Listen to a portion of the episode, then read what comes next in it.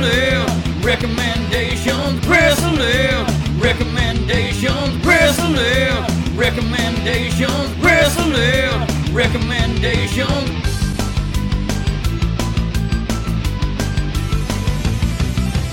Wrestling recommendations, wrestling recommendations, wrestling recommendations, wrestling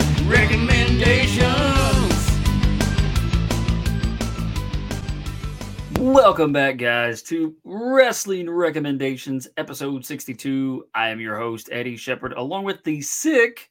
and under the weather and full of uh, fucking Dayquil Travis Lassiter. He sounds terrible. So I've sounded worse, but this Yeah. is this is probably the worst I've sounded on the podcast. Reminds me when I got like that weird sinus infection a couple uh, a couple months ago, and it was pretty rough. I I hope you don't have to go through that bullshit. God, I hope not. Fuck that. Sounded like you'd gargled balls for six days. Yeah, it, it was Nothing not wrong fun. with that. Yeah, there's Nothing wrong wrong with it if you do. but- Guys, this week we are covering an Intercontinental Championship match, and it's actually the second newest match on our podcast. Uh, as we see Gunther defend the Intercontinental title against Ricochet from SmackDown, December 2022, almost a year to the day of us recording this. When we drop this, it will pretty much be one full year. Yeah, it's wild. The wheel of destiny has actually done wonders for us lately on stuff like that. So it's pretty cool that um Destiny has uh given us one year anniversaries and returns and all this other stuff. So keep it coming, Will. Keep it coming. The Will of Destiny rules. Uh, guys, we've mentioned Gunther previously on the podcast when we covered his match with Pete Dunne uh, as they battled it out for the United Kingdom Championship at TakeOver New York in 2019. So let's talk first about the guy on the other side of the ring, Ricochet. Ricochet, or Trevor Mann, was born October 11th, 1988, in Alton, Illinois. Trevor started out in Chaos Pro Wrestling in 2003 under the ring name Ricochet, which has stuck. In 2006, he started competing more on the indie scene, typically working with Chuck Taylor, who also had a hand in his training. Around 2010, Ricochet would begin working high profile shows like Dragon Gate USA, Pro Wrestling Guerrilla, and would wrestle on the very first Evolve show. Fuck you, Gabe Sapolsky Fuck you, Gabe. bitch. I said what I said, Gabe. During this time, he would face off against a who's who of wrestlers, uh, including Johnny Gargano, Claudio Castagnoli, Adam Cole, El Generico, Kevin Steen, and so on. Independent scene was very, very rich at that time. In January 2013, Ricochet would form a team with Rich Swann known as the Inner City Machine Guns. They were never successful in winning the Pro Wrestling Guerrilla tag titles, but they had many pro high profile matches with teams like the Young Bucks. This era of wrestling, Travis, I think it gets slept on. Yeah, man, there's a lot going on on the independent scene around this time. And then a lot of the guys you see now on TV are the guys from that era, uh, you know, uh, Ricochet or uh, Sami Callihan. Uh, Seth Rollins was a little bit before that. But like that whole era of those guys are now the main event mid card stars for WWE, AEW, um, uh, TNA, uh, Impact, whatever the hell you want to call it. But uh, it's a rich era. I mean, because even look back now, like Will Ospreay, people like that are now the top names of the business. Yep. Uh, I think a lot of people um, truly do sleep on Pro Wrestling Guerrilla. I think that they were very innovative in becoming one of the most successful independent wrestling organizations in the country, running out of one building in one area. They never had to travel, uh, and they always had that buzz. And uh, I personally think if Pro Wrestling Guerrilla had never happened, AEW would not have become a thing. I totally agree with that. Um, I just feel like a lot of the guys from AEW came from that pool of guys. So um, you got to look at the Bucks, Kevin Steen, uh, Adam Cole, uh, just right on down the line. I mean, Pro Wrestling Guerrilla was hot. I mean, Daniel Bryan was there, um, Joey Ryan was there. You can't. He was super popular at one time. You know, whatever happened with him happened, but just it was a and the Battle of Los Angeles got to be a huge thing too. I remember I downloaded all the Battle of Los Angeleses just so I could watch them because it was like the best of the indies were coming to wrestle on for that three night tournament, and it's a, the winners are like a who's who of wrestling now. Yeah, the the Battle of Los Angeles tournaments are, are fucking amazing, and like you said, it was just like it was a super indie show, so a lot of people gravitated towards it. I know when we started NGW, our goal was to become the East the or the Tennessee version of Pro Wrestling Guerrilla, and I kind of felt like we accomplished that. But um, I think it's you know they don't get spoken of highly enough. Um, I know they were talking about it this year. The guy who runs um, Pro Wrestling Guerrilla that his wife currently has cancer, so um, Pro Wrestling Guerrilla is kind of on hiatus. Uh, and it's kind of a weird, uh, a weird moment because you know they were very influential in a lot of these guys getting their starts, and not necessarily starts, but more recognition, more spotlight. Guys like your El Genericos, your Kevin Owen or Kevin Steens, uh, Adam Cole's, your Young Bucks. Um, I think if it wasn't for the Young Bucks' success in Pro Wrestling Guerrilla, they would not have been a, as big of a tag team as they are. No, because essentially they had already flamed out from uh, Impact at the time. Like they had already done that run. WWE didn't pick them up. Um, so they were kind of that was kind of their home base. That's kind of where they were wrestle at. And also shout out to PWG. They always had inventive names for their super shows or shows. So um, I was always a fan of that. I actually have some PWG uh, DVDs in the garage, but it was it was a wild time. I mean, and uh, God bless. Uh, was it Super Dragon? His mask made it all over the country. so I even know a few people that don that mask, but uh, I have no idea what you're talking about. we won't reveal their identities, but it's just it's a wild time, man. Like said, PWG is not talked about enough, and there are probably not enough PWG matches on our list because we just haven't delved into it. Yeah, uh, that's something we need to definitely look into. I was looking at that as we're I was looking through Ricochet matches on our list. There's only a handful. Um, there's some definitely some pro wrestling guerrilla matches that deserve to be on our list. In May 2013, New Japan Pro Wrestling announced Ricochet as a participant in the 2013 Best of the Super Juniors tournament.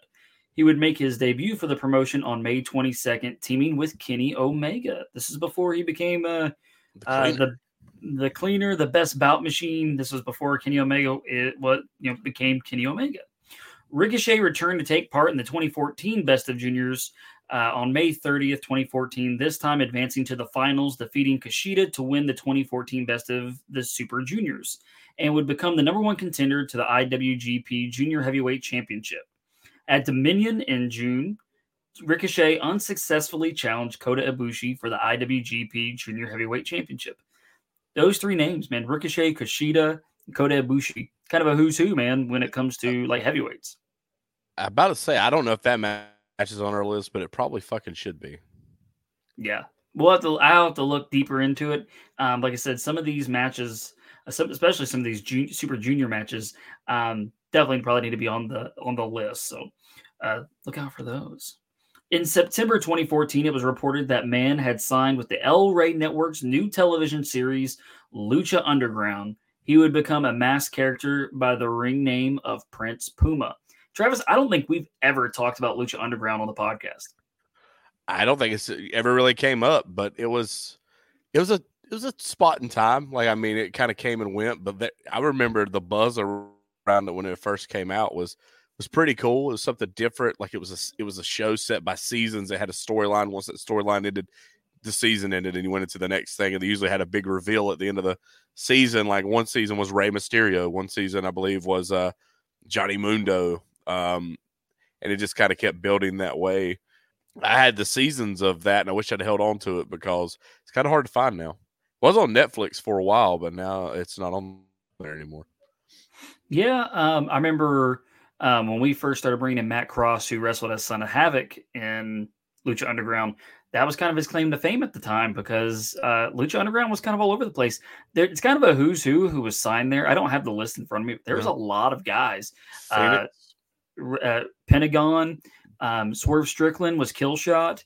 Uh, Jeff Cobb, Chelsea Green was in there. Chelsea Green. She was. She was Repulsa or something. I can't remember what her name was. It was some spider based. Like, and then they had uh Maxine was there. She was like one of the hit like big figurehead people that, that was in NXT. kind of revitalized her career. Rey Mysterio, John John Morrison, AR um, Fox. Chavo, I believe Ch- Chavo Guerrero was there mm-hmm. for a little bit. Um, uh, Judas Mesias, I, I, can't remember what his name was there, but oh, was it Mert- El Mertez or El Muerto or something, something like that? But Mil Muertes, I think Yeah, was that- his name. that's- That was it. That was yeah, he was like the big villain. Um, but yeah, man, it was interesting. Like they had that uh was it Gift of the Gods championship that looked badass, which kind of I felt like maybe AEW ripped off with their one of their first titles they put out, had those little medallions on the side. But yeah, it was it was it was crazy because it was just it was something different for pro wrestling that hadn't really been brought to the masses and people latched onto it, but then as quick as it was here, it was gone.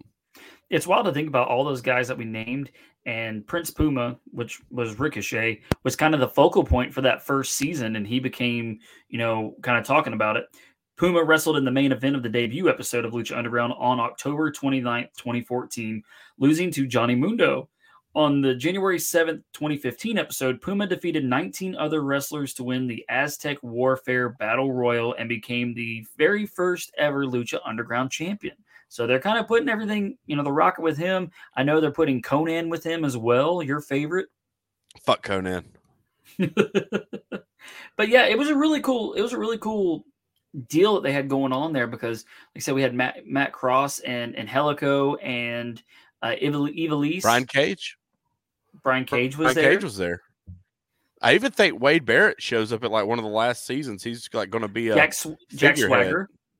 Yep, Jack Swagger's there. It's it's wild just the people that went through there, and it, it it's a forgotten thing already, but it was kind of groundbreaking at the time.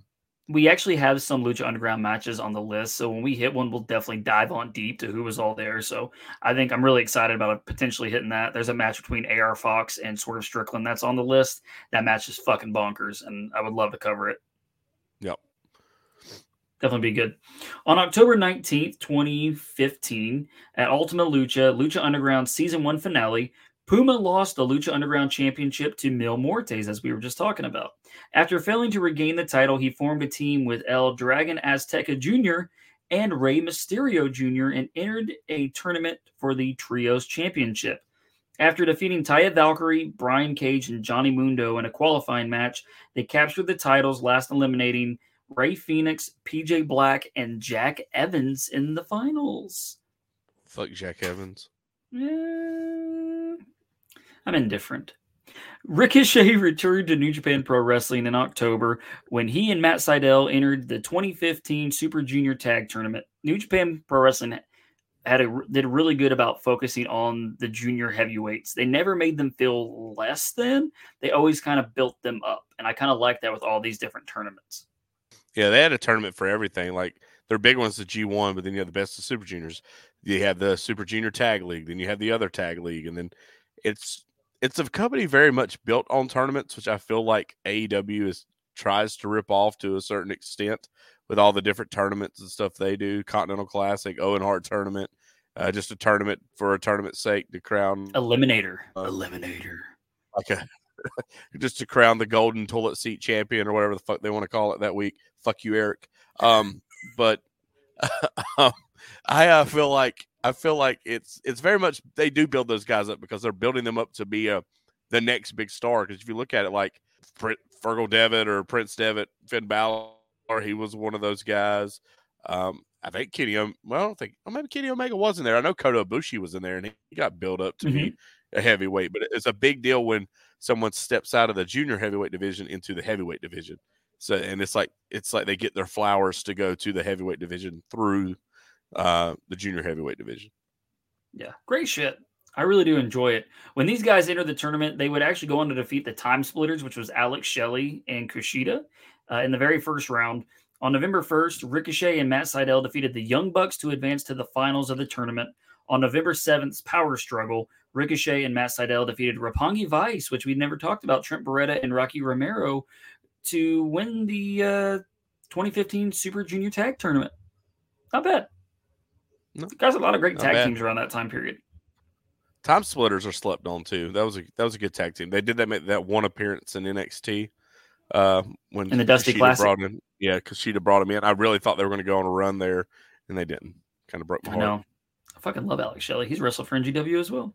In February 2016, at the New Beginning, Ricochet and Sydal defeated the Young Bucks and Red Dragon, which is Bobby Fish and Kyle O'Reilly, in a three way match to become the new IWGP Junior Heavyweight Tag Champions. They lost the titles to Roppongi Vice at Invasion Attack 2016, then regained the titles at Wrestling Dun- Dontaku 2016. Don't butcher me, guys. I'm doing the best I can. you don't like it. I think it's it. pretty close. You're pretty close. Boom. Later in that month, Ricochet entered the 2016 Best of the Super Juniors tournament.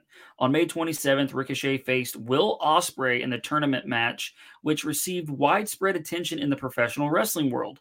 This match got over like crazy. They pretty much took this match everywhere they could go with it.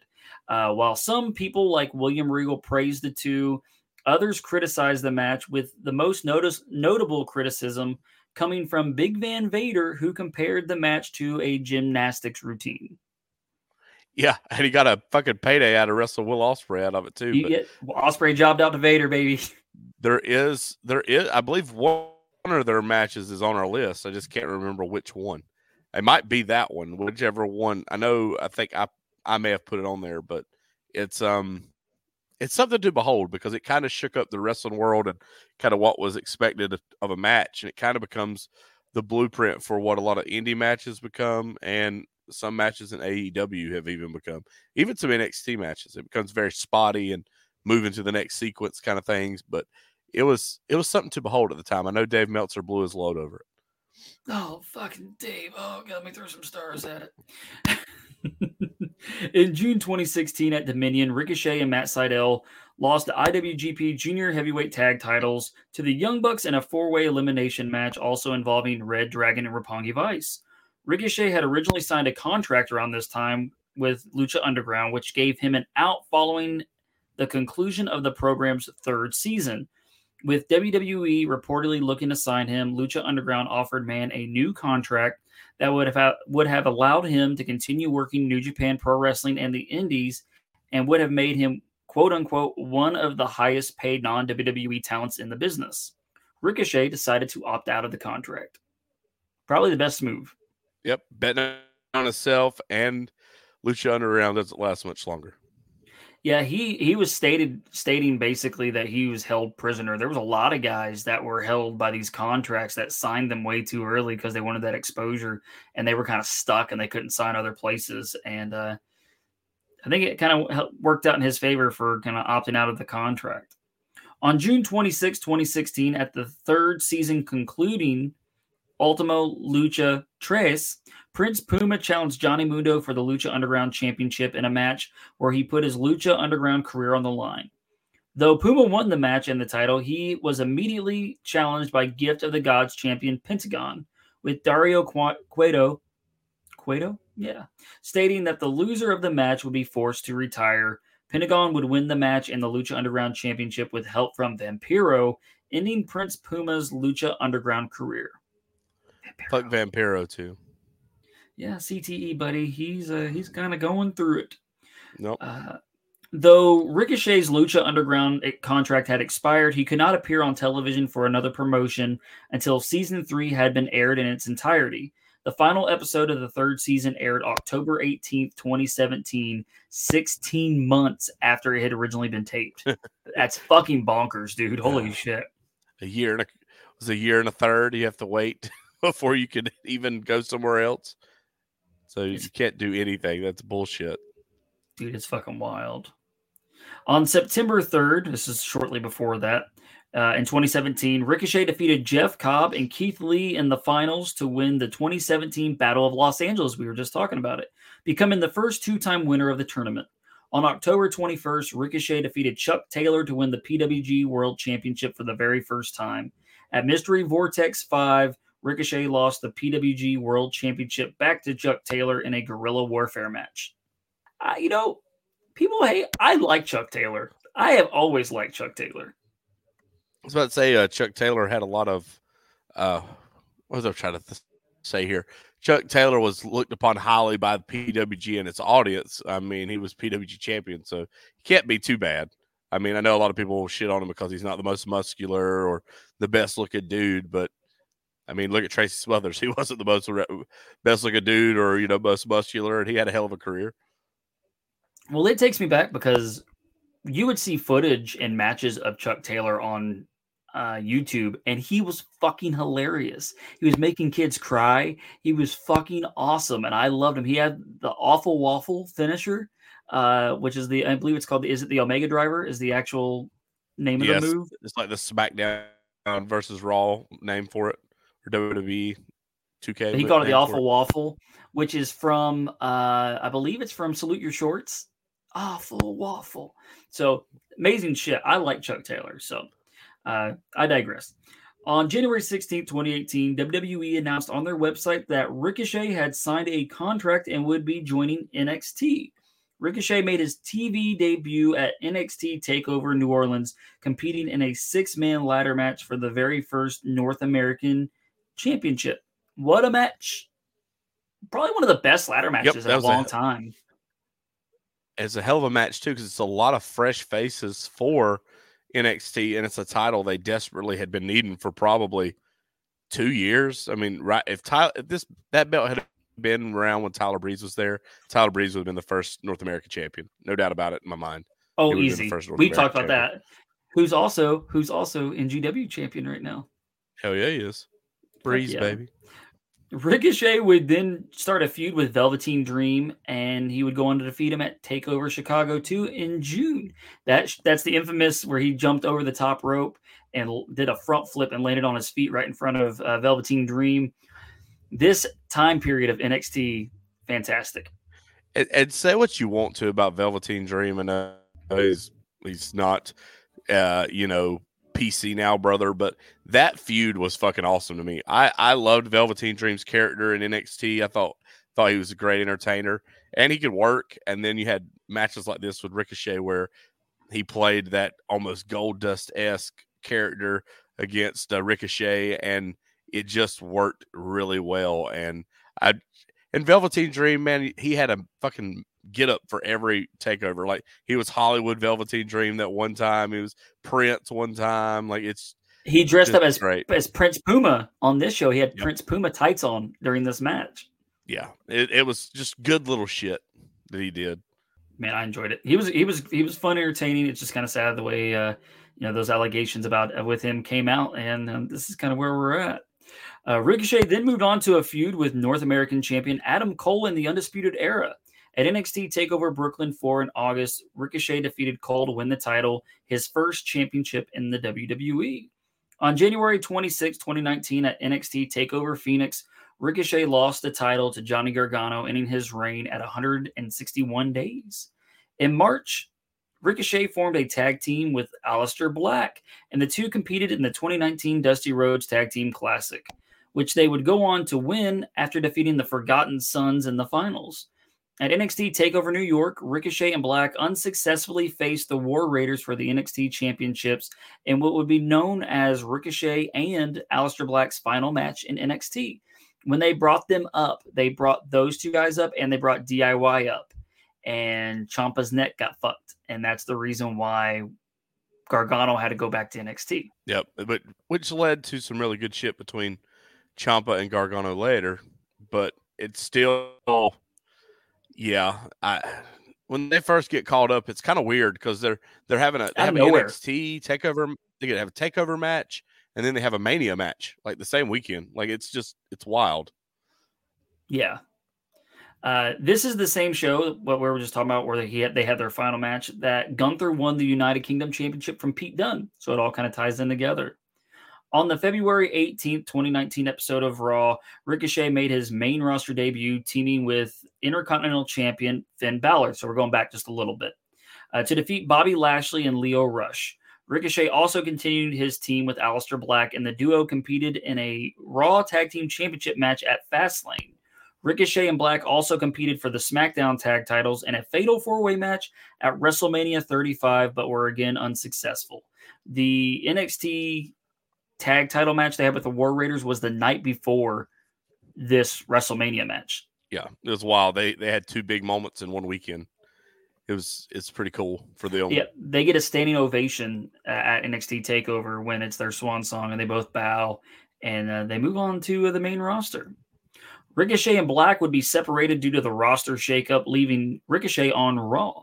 On the June 17th episode of Raw, Ricochet won a fatal five way elimination match to become the number one contender for the U.S. title. At Stomping Grounds 2019, Ricochet defeated Samoa Joe to win the U.S. Championship.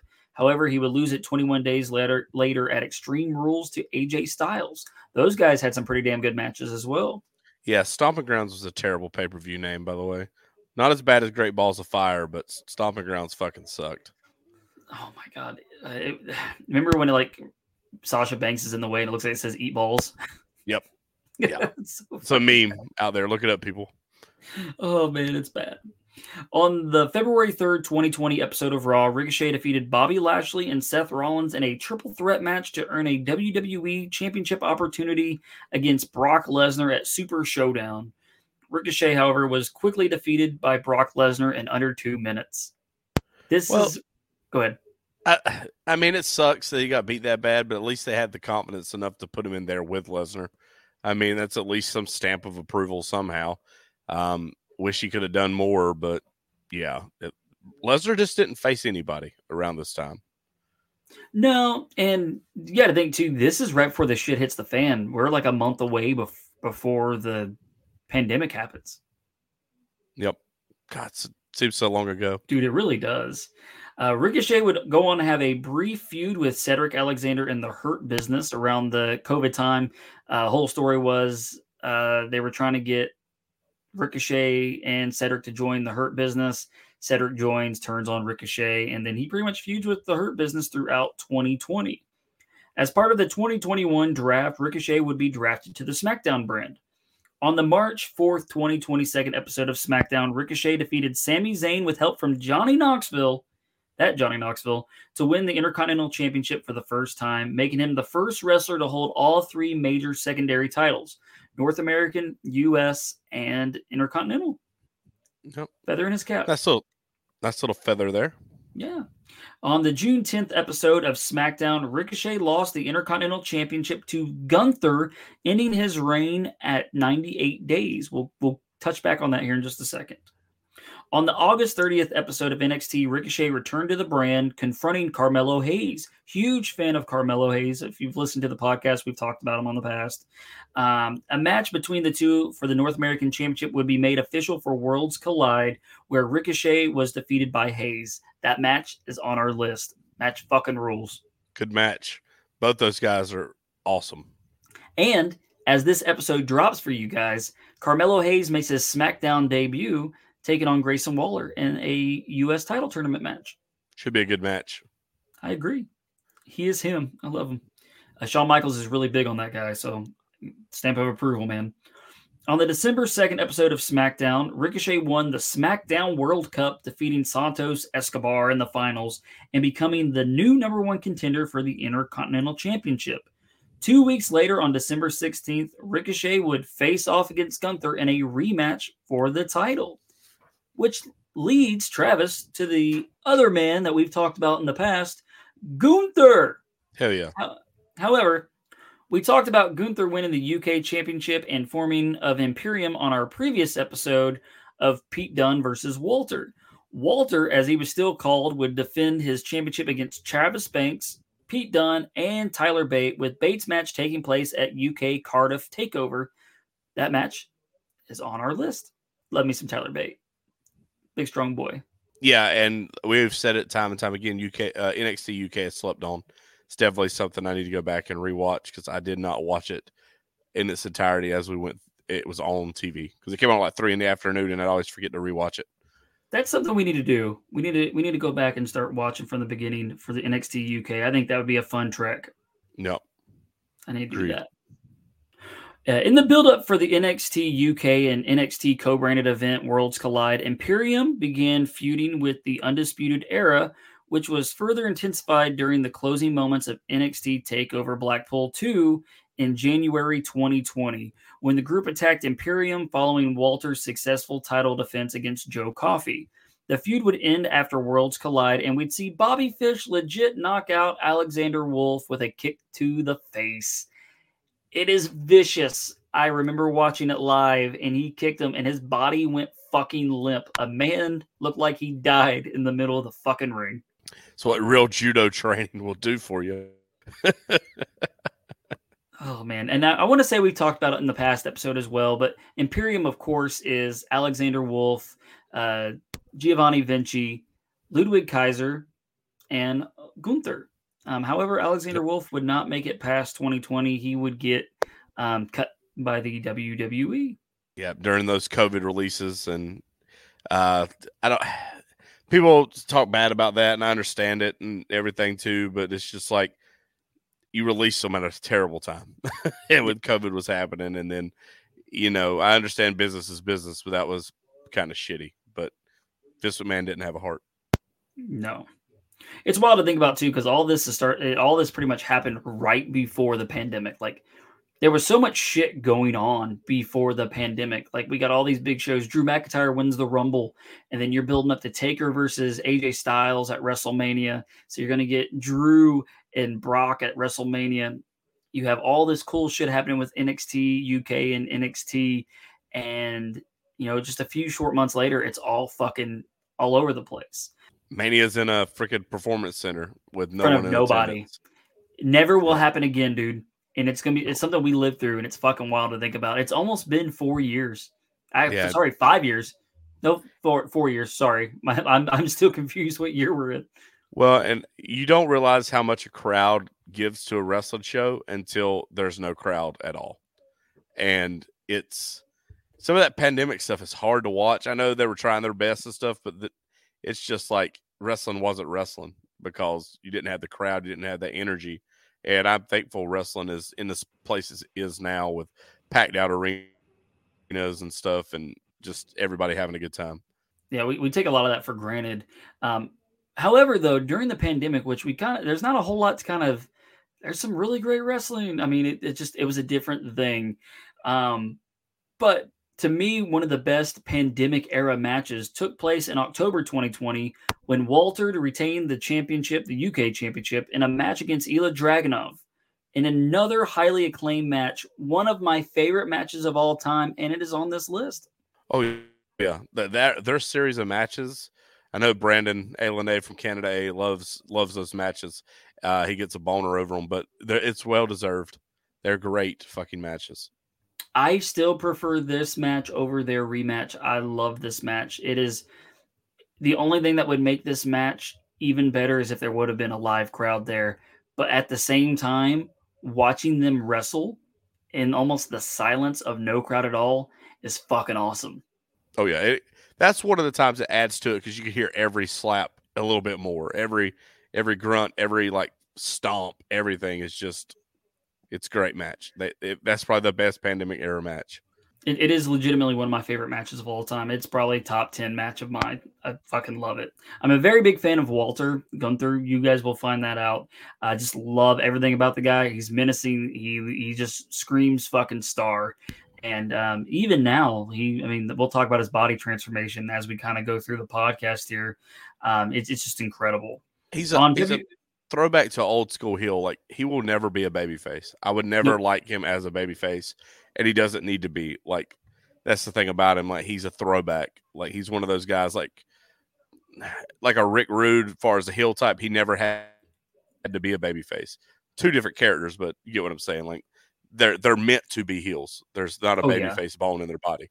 Oh, yeah. I agree with that 100%. On February 19th, 2021, Walter became the longest reigning NXT UK champion, breaking Pete Dunne's record of 685 days. In March, Walter would return to the NXT brand and decimated Tommaso Ciampa, which led to a match at Stand and Deliver. Walter retaining his title against Ciampa. At NXT TakeOver 36, Walter would finally lose the title to Ilja Dragunov in a rematch, ending his historic reign at 870 days. Great match, still not to me, not as good as their first one. Yeah, and I almost want to say, did we watch that match with Brandon? I think we did. I think we did. I think we all got together Yeah. and watched it because we all wanted to watch it.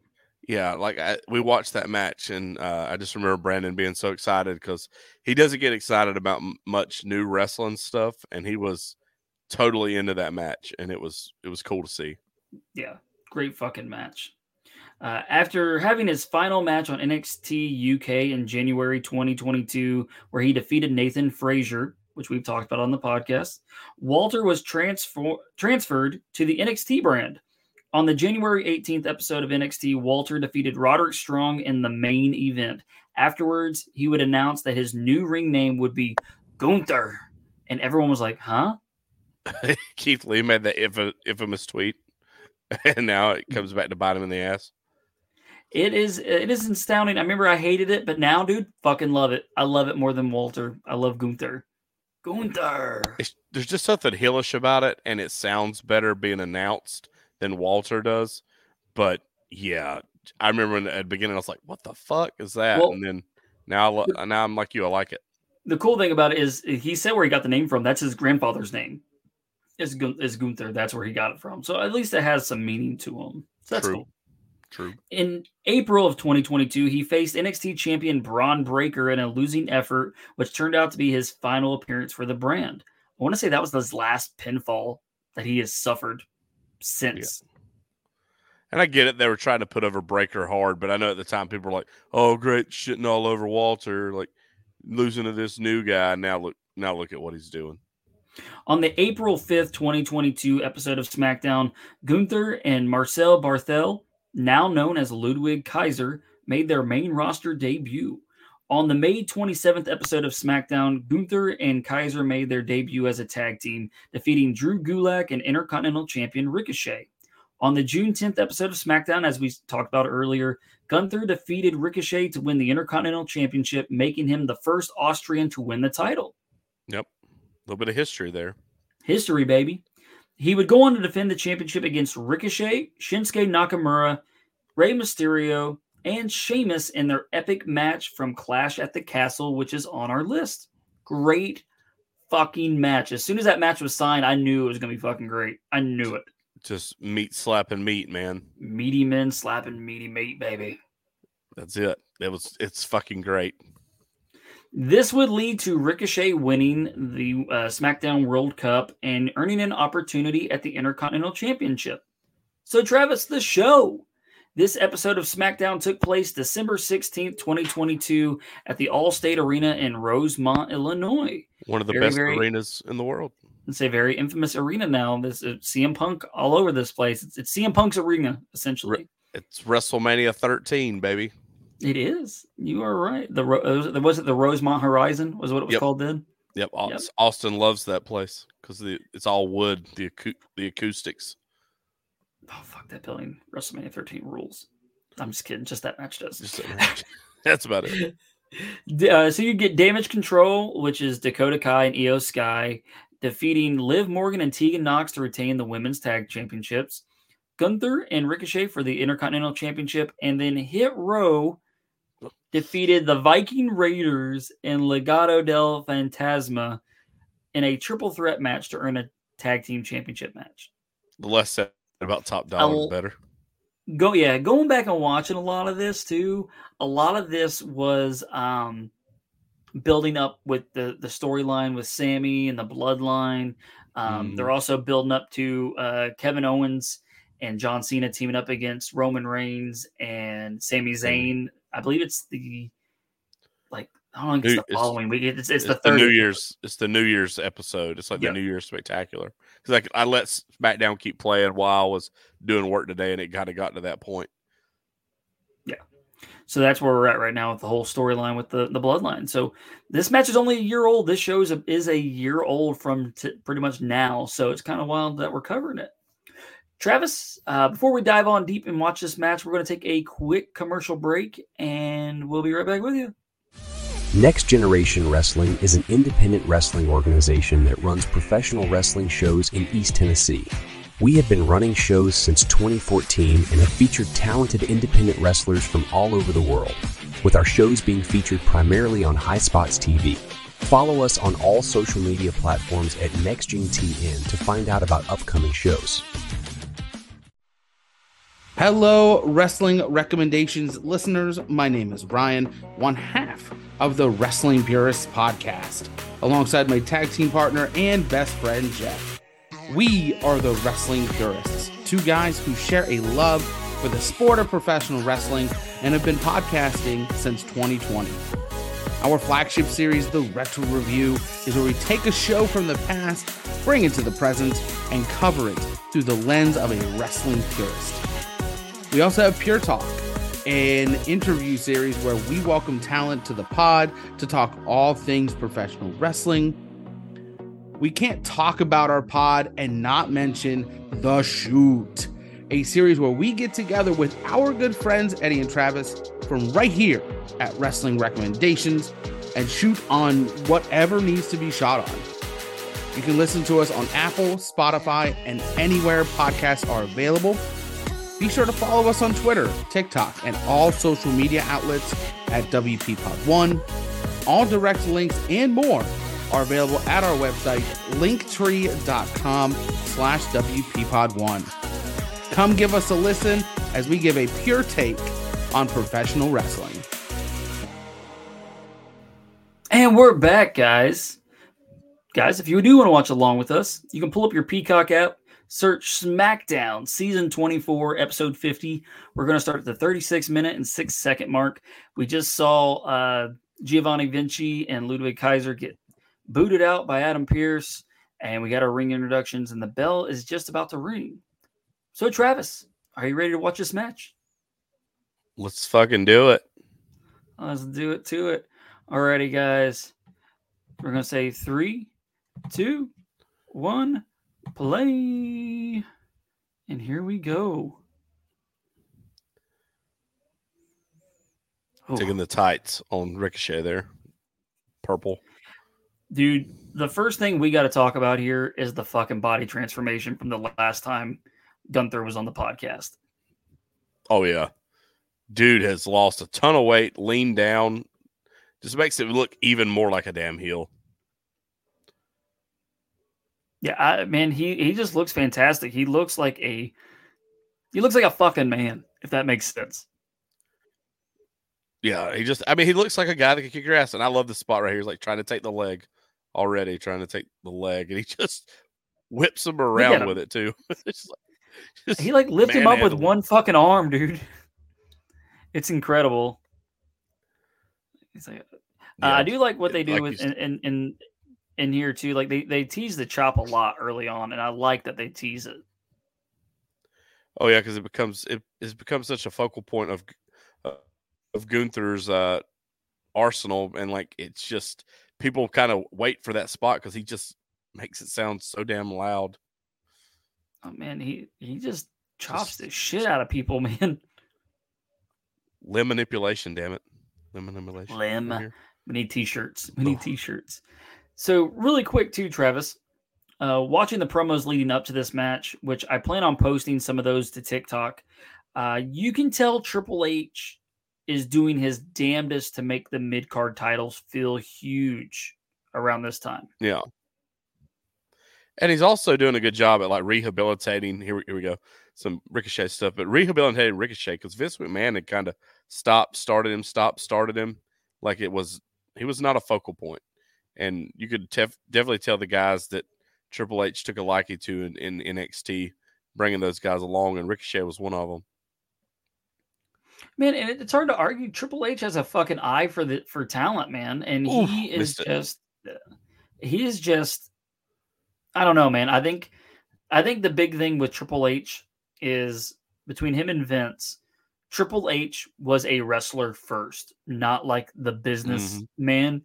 So he understands where a lot of these guys are coming from, which is crazy to think of because you know one of the big reasons CM Punk left before was because of Triple H. He felt like you know, he had such backstage stroke that he was unfair to the boys. But in recent years, it's kind of been the opposite. Oh, here it comes. Oh, I love this spot. Oh, Miss the boot, kip up, insecurity. Just is just so fucking smooth, man. Can't deny he is, not. and I think they did it. It's one of those things where they he got brought up.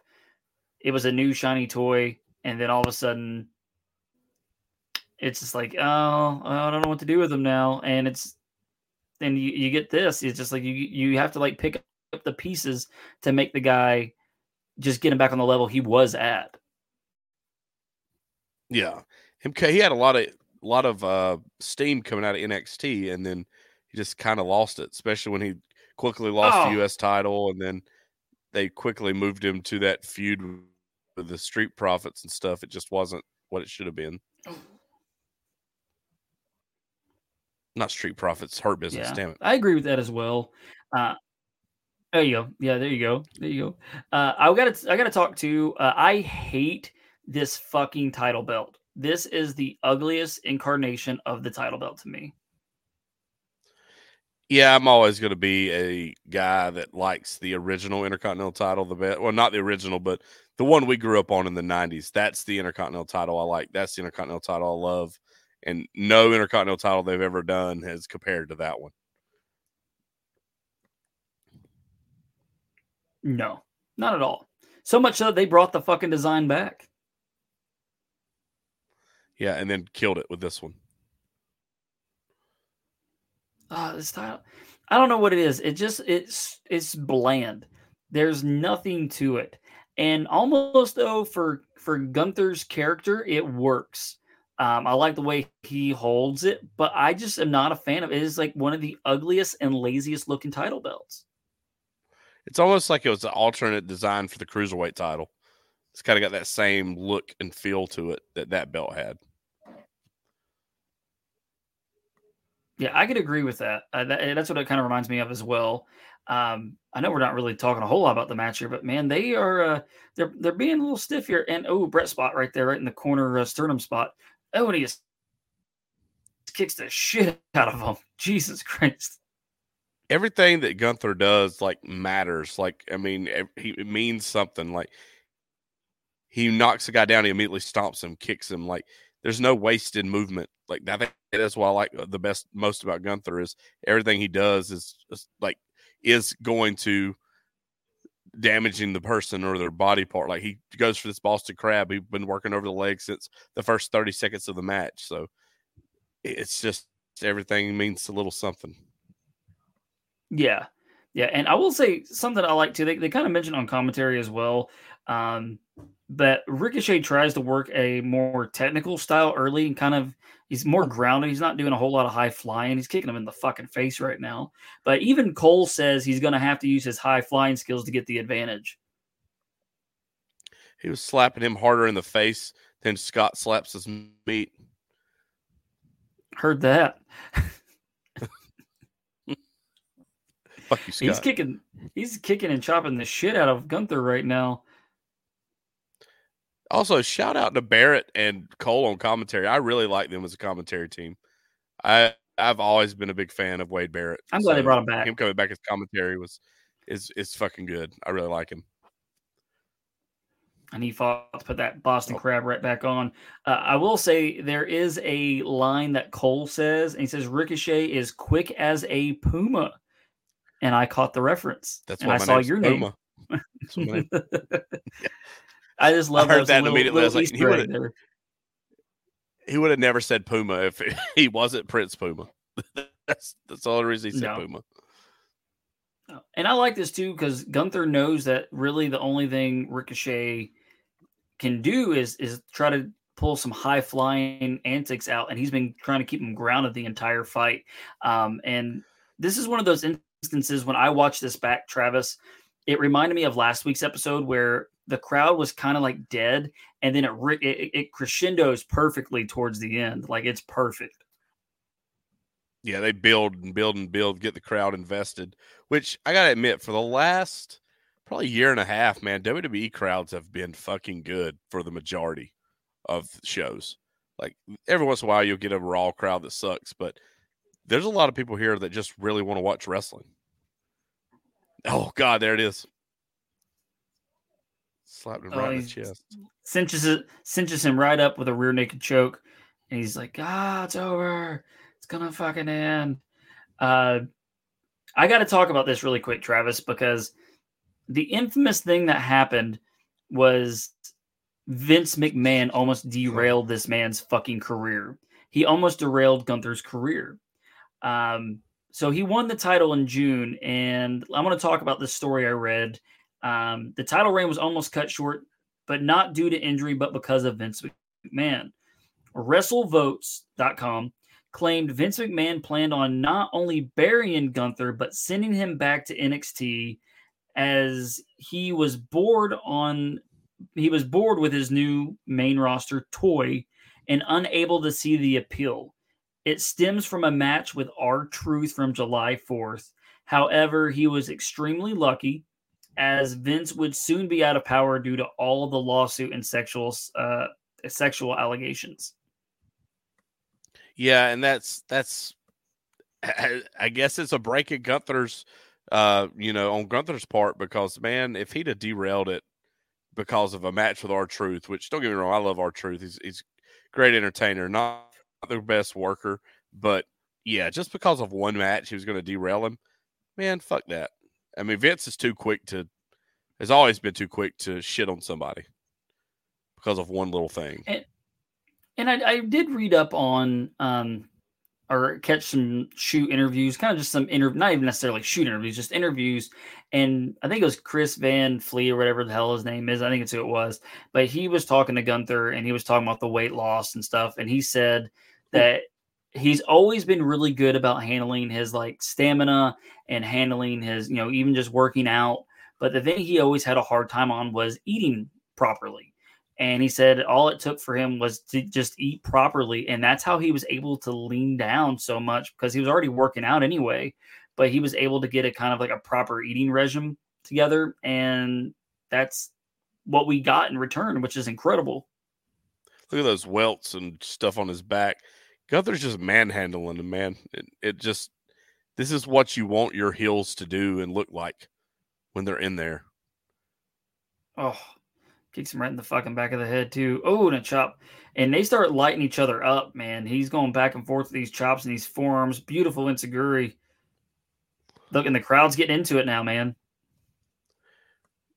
Oh, smooth, just smooth, man, smooth. And he's that's where he starts punching the shit out of him. He shoves him off. Beautiful drop kick. Starting to fire up and he's trying to go for a suplex here, and he just can't quite get him yet. Gunther's like, ah, boom, front suplex. Beautiful oh. drop kick, and the way he sold that was so fucking great. He's gonna go for the power bomb. Ricochet selling is just no. great. On boom. point. Oh yeah, he's a little guy, man, and but he's I mean he's jacked as can be, but his.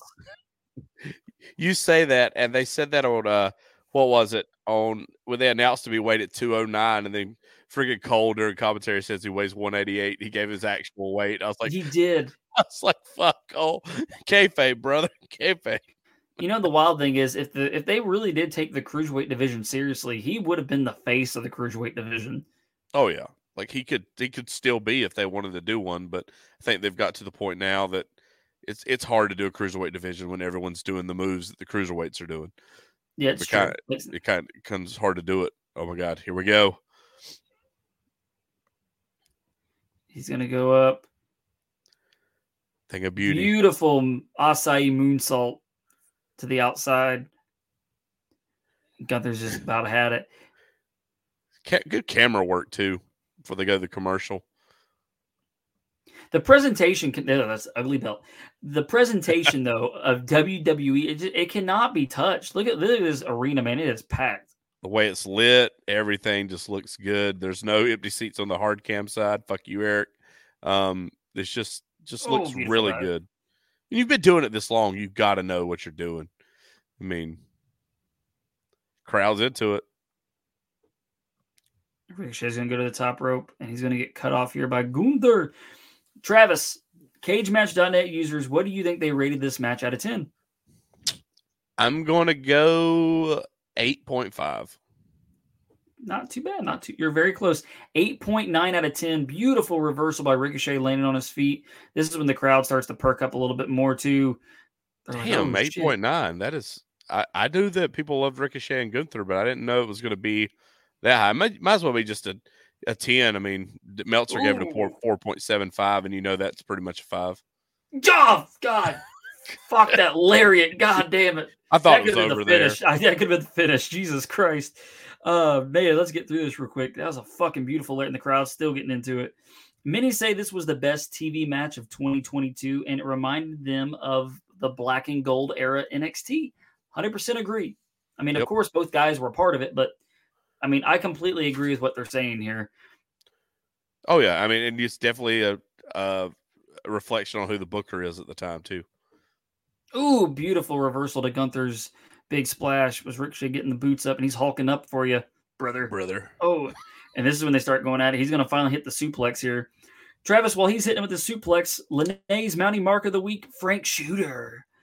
He, that's his name, Frank Shooter. He wrote seven out of ten. Was this match good? Hell yes.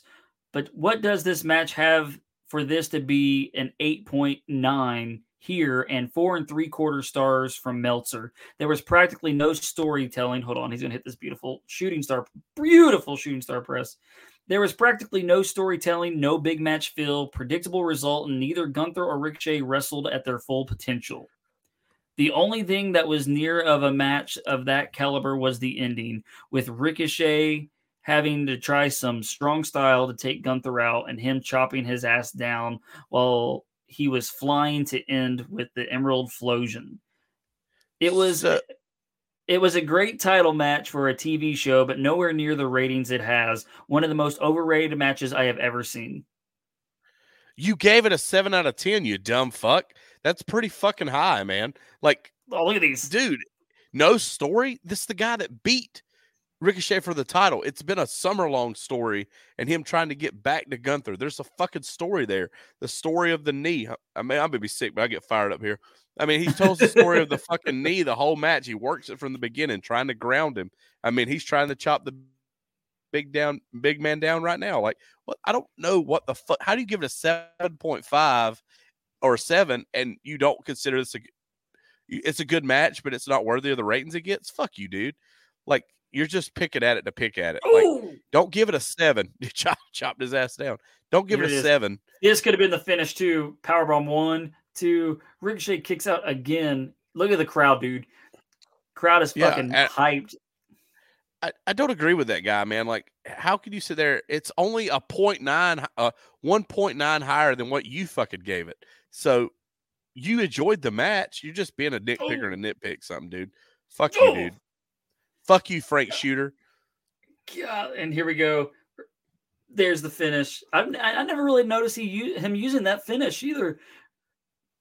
Something Symphony. What's it called? I know they put it over commentary. I cannot remember the Uh, name of it. Yeah, he started. He started using that, w- a- a- but he's gone back to the power bomb now. I think. The power bomb looks more. Dude, he could have fucking used that lariat. That lariat was fucking vicious in this match. Good match, man. Fuck that guy. Fuck Frank Shooter. I'll shoot on you, Frank Shooter. Something I I commend Triple H for doing. Gunther has been your Intercontinental Champion all of this time, and I can not really say that he's used any outside interference whatsoever. God damn, any outside interference whatsoever to win a match. No, it's usually those guys go to the back.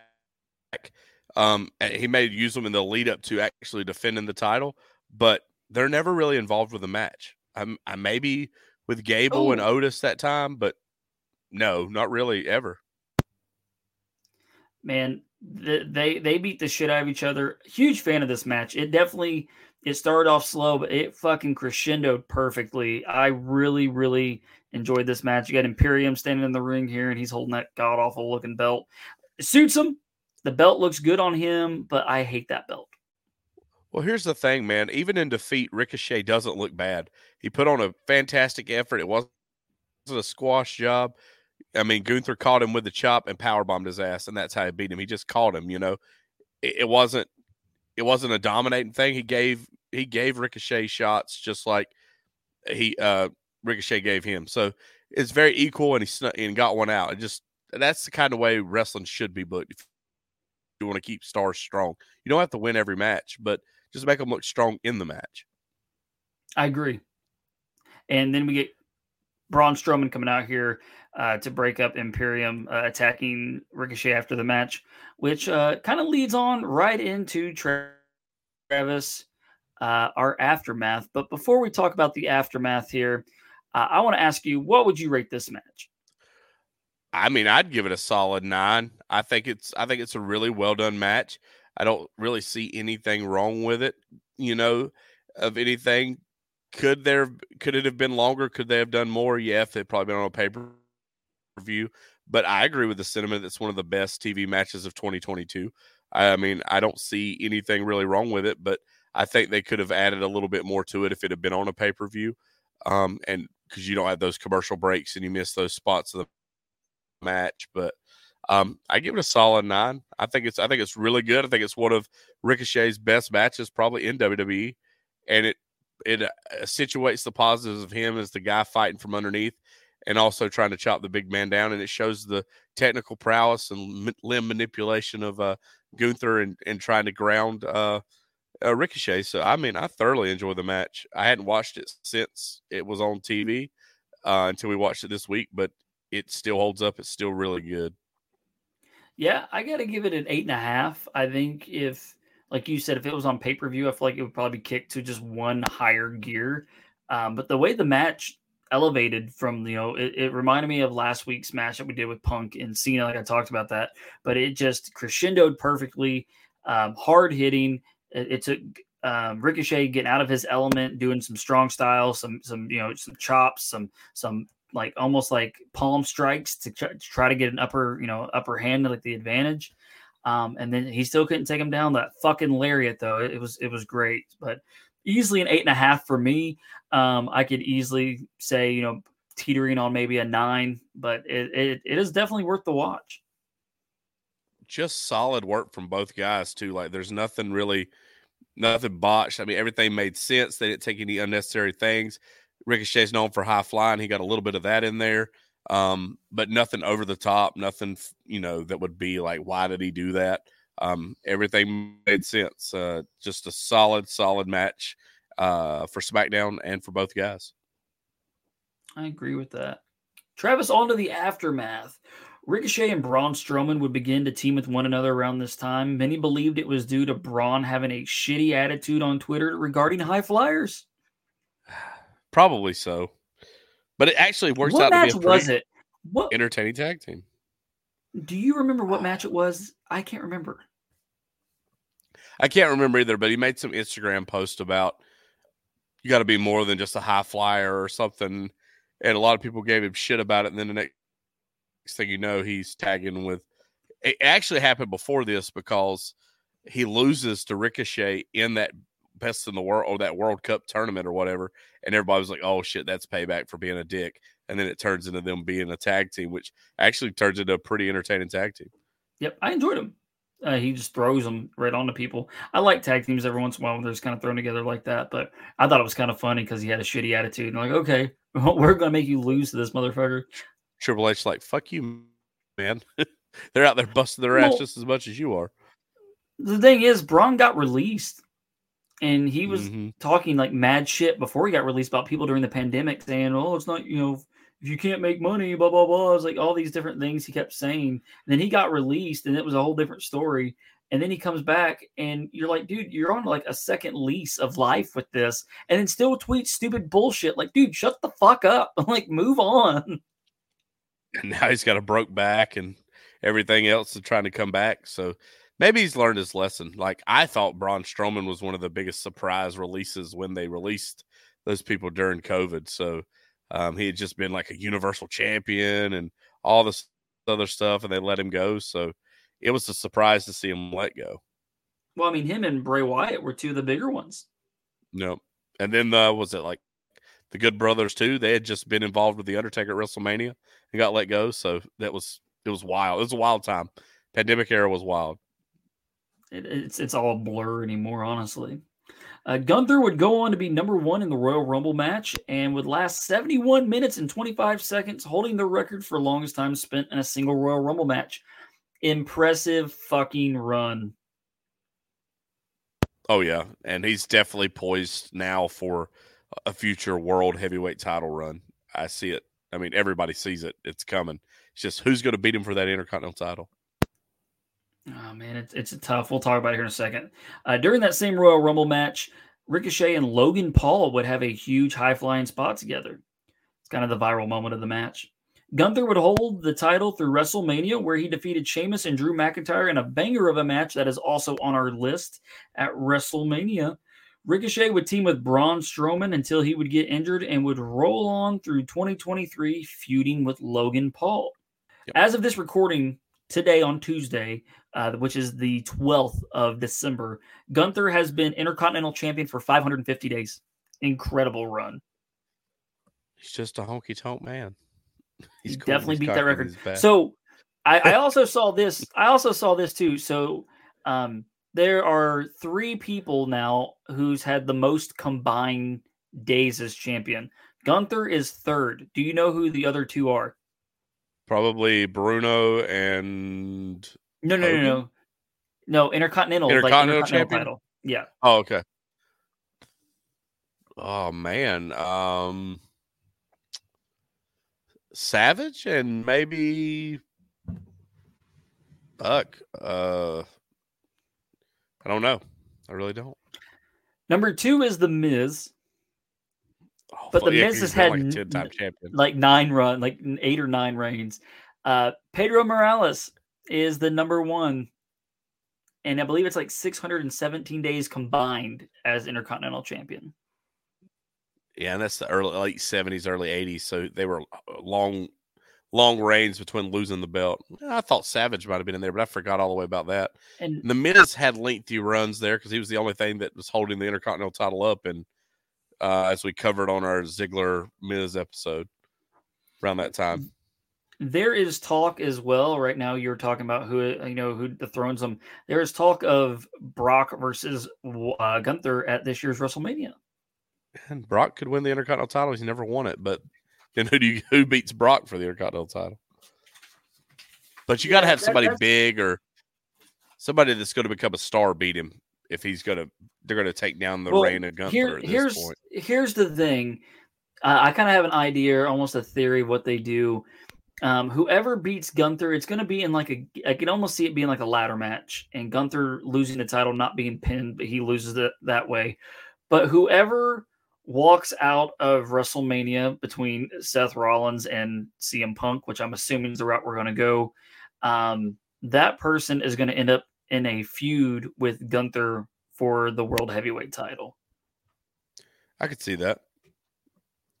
That, or I could always see Gunther relinquishing the belt and being like, "Hey, I'm going for the world title now." If that's the way they wanted to do it, but I would love somebody to get the rub of beating him for it. Gable, I, I was I was all in on Gable beating him there for a little while, but they've kind of cooled Gable off now. Travis, that's all I have for this week. Uh, like I said, this is you know almost a year to the day, which is ironic. Um, thanks to the Wheel of Names. So, Travis, let's go to the Wheel of Names, guys. If you're new to the podcast, uh, this is how we decide which match we're going to cover next week. Uh, myself, Travis, and our couple of our buddies uh, have compiled this list, our rec- wrestling recommendations uh, that span back from 1978 to 2023 of matches that we think are pretty good. Uh, they span from you know WWF, WCW, WWE, TNA, NWA, Ring of Honor, New Japan Pro Wrestling, NGW, the show I'm involved with.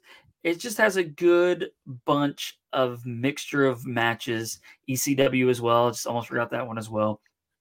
Fuck you. And so what we oh so what we do is we take this list of our matches, our wrestling recommendations, and we throw them into the wheel of names, uh, the wheel of destiny of what is what we call it.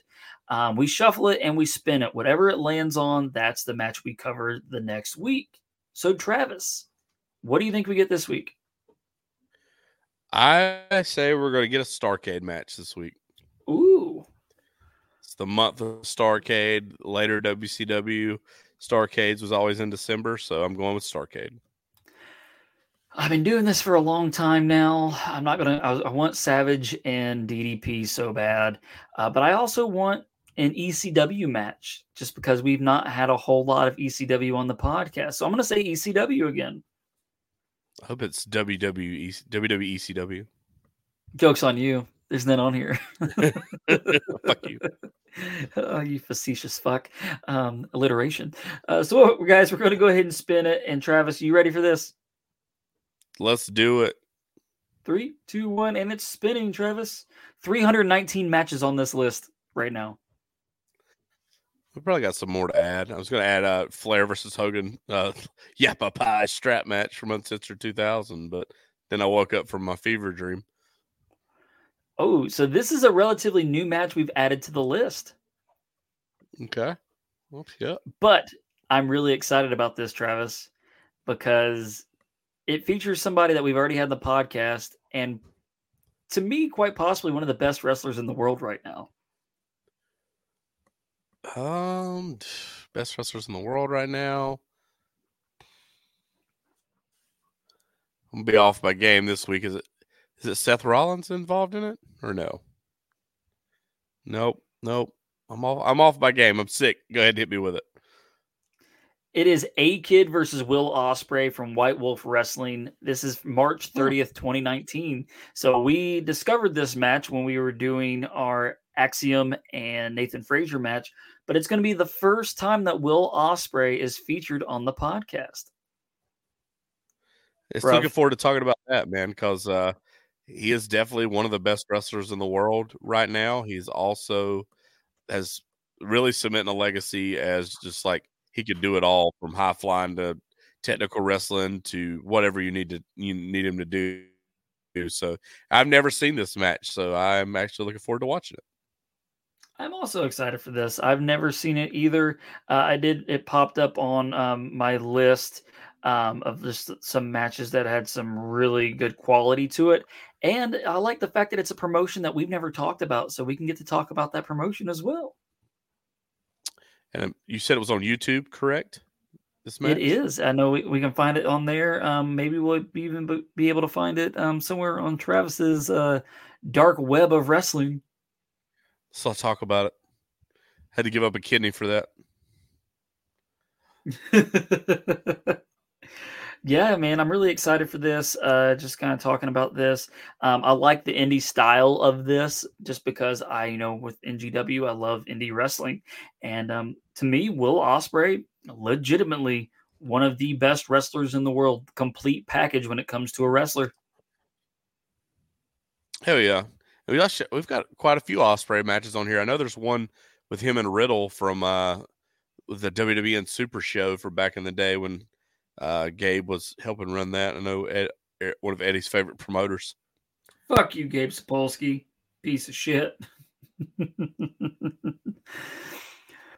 but yeah, I'm really excited, Travis. Get to dive on deep. We have already talked about A Kids, so this episode will be prominently featuring Will Ospreay and introducing Will Ospreay to the podcast. So I'm really excited for it. Fuck yeah. Scott, get your fucking panties wet. Get ready. It's him spitting his hand ready to jerk him off. But